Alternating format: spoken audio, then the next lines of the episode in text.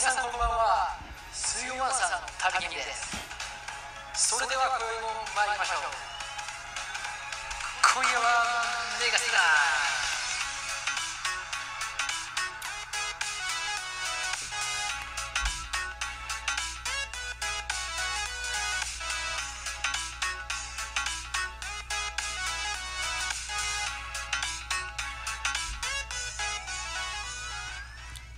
はい、皆さんこんばんは。水曜ワンサーの旅金です。え、このラジオはですね、前回の続きとなっておりますので、まだ前回のラジオ見てないって方は、ぜひそちらチェックしてから、こちらの、ちゃこちらのラジオを聞いてください。ということでね、ウェンズデーフットボーナイト、続きをね、やっていきたいと思うんですけども、え、前回のラジオではね、なぜレスターが優勝することができたのかについてお話ししていきました。で、結局話したのが、レスターがスタメンを常に1年間通して固定できたこと。え、これによって、まあ、コンセプトを常に一つに保ちながら、まあ、戦術を振動させて戦うことができたっていうのを前回の動画で、あ前回のラジオですね。で述べていきました。で、なんでこんな風にスタメン固定できたかっていうと、やっぱね、あの、前年度までやはり残留争いしてたチームなんで、もちろんチャンピオンズリーグとかヨーロッパリーグっていう試合がないんですよね。なんで、まあ他のビッグシックスとはそこが違って有利に働いたのかなって思いますね。あとね、まあ確か FA カップも1回戦か2回戦で敗退したんですよ。まあそこがね、逆にリーグ戦にとっては追い風だったかなって思います。ちなみにね、まあシーズン当初なんかは、カンテなんかも確かスタメンじゃなかったんで、途中から岡崎の次に出てくるみたいな。岡崎の交代選手としてカンテ出てくるみたいな試合多かったんで、いやもうほんと途中からもうラニエリ E11 人選ぶようになったなって思いましたね。いやもうほんとこれ最適解だと思います。このチームにとって。はい。で、続いて、なんで勝てるようになったかっていう二つ目については戦術ですね。ラニエリ、ラニエリのサッカーとして、極力その弱点を最小化させて長所を十分活かしていこうっていうのが多分ラニエリのサッカーだと思うんですよ。で、レスターの弱点っていうのは、フートとモーガンにありました。というのも、彼らは、まあ、ヘディングに関してはもうめちゃめちゃ強いんですけども、やはりね、足が遅いんで、まあ、筋骨隆々な分、ちょっと足遅いんで、バイタルエリア、つまりセンターバックとボランチの間の、間のエリアに、パスが通る、パスが通って前向かれてドリブルされると、やっぱ彼らちょっと弱いんですよね。で、逆に、まあ、長所、レスターの長所っていうのは、やはりバーディーの足の速さがあります。なんで、まあ、バーディーの足の速さを最大限に活かしつつ、バイタル、バイタルエリアを消す作戦、戦術をラニエリは考えました。で、ここからちょっと戦術についてお話ししていくんですけども、やはりね、ちょっと作戦ボードとか、まあもちろんラジオなんで用意できないんで、皆さんの頭の中に、まあ、ピッチちょっと描いてもらって、想像力豊かにぜひ聞いてください。でですね、レスターは特に守備戦術に特徴がありました。え、彼らはですね、非常にコンパクトに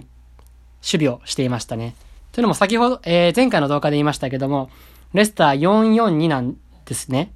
で、後ろ4枚と中盤4枚が、基本的にあの、ペナルティエリアの幅っ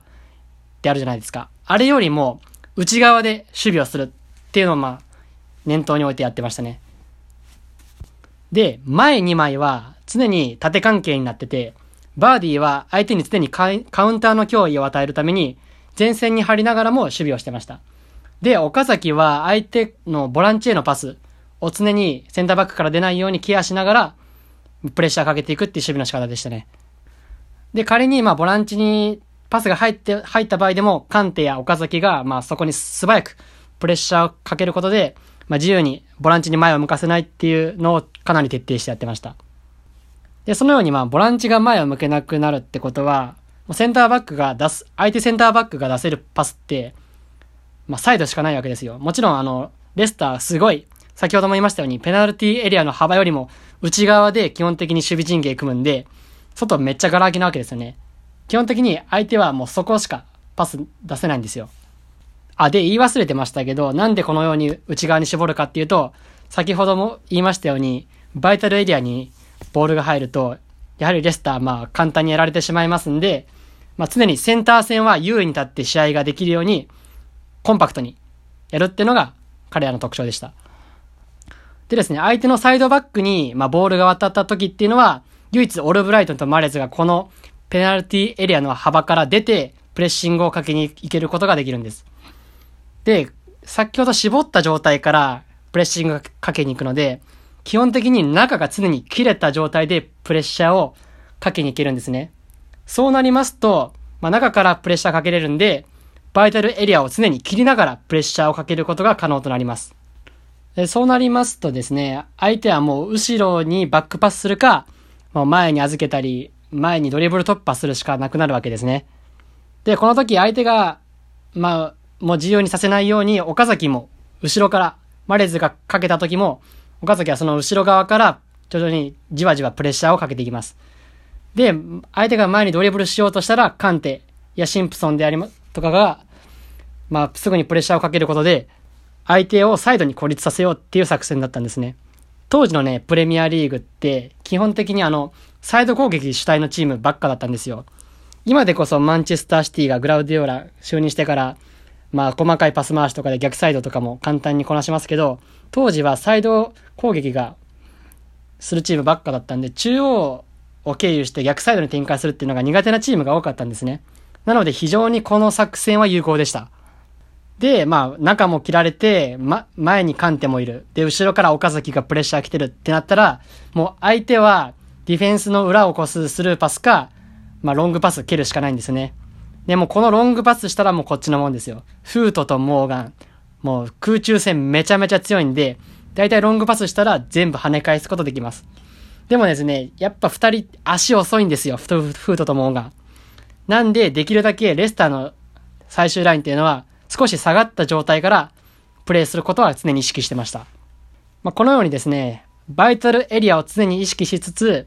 まあ、クートとモーガンの得意な空中戦に持ち込ませて、まあ、守備をしよう。そしてカンテとか、まあ、岡崎、プレッシャー得意な二人いますんで、まあ、ここでもし奪うことできたらショートカウンターも効きますし、まあ、これがね、この守備戦術の良さでしたね。で、もう一つだけこの守備戦術の利点あります。先ほども言いましたように、まあ、すごいコンパクトな守備ゾーンディフェンスですですので、サイド、ガラ空きなわけですよ。そしたらね、まあ、自分もね、サイドバックしてたら、してたからわかるんですけどね、やっぱ人間ね、スペースあるとね、そこに移動しちゃうわけですよね。どんなサイドバックでも。そうするとサイドバック、かなり高い位置を取ってしまうんです。で、仮に低い位置位置で受けた場合でも、まあ、中央に絞って守備してるんで、ドリブル開始して結局高い位置に相手サイドバックはまあ、釣り出されちゃうんですよね。これがレスターの狙いでした。まあ、相手のサイドバックかなり高い位置にいるってことは、サイドバックの裏のスペース、ガラ空きなわけですよ。もうそうなったらバーディーのものです。もうこ、こんだけスペースあればね、バーディ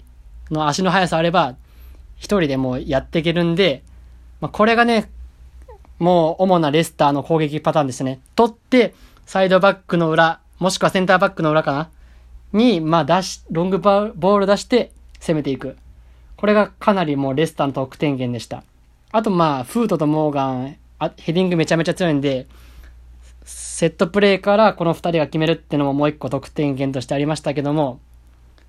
でも、基本的にもこのセットプレーが大体このバーディーのカウンター、この二つでしたね。時々まあ、マレーズが個人技で行ったり、もう岡崎がなんか奇跡的なセあの、オーバーヘッドとか決めたりしてましたけど、基本的にはもう、バーディーの足の速さを、この守備戦術によって生かされたスペースでバーディの足の速さが生きるっていうこの攻撃の仕方が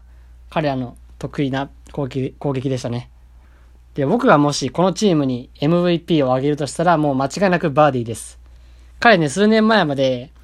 あの、プレミア何部だったかな？もう、もはやプロじゃないリーグでプレイしてて、その時アルバイトで医療用のなんか、骨とか関節を固定する器具みたいなの作ってたんですよ。だだったり、あとね、逮、逮捕されちゃったんですよね、一回確か。なんか耳が不自由な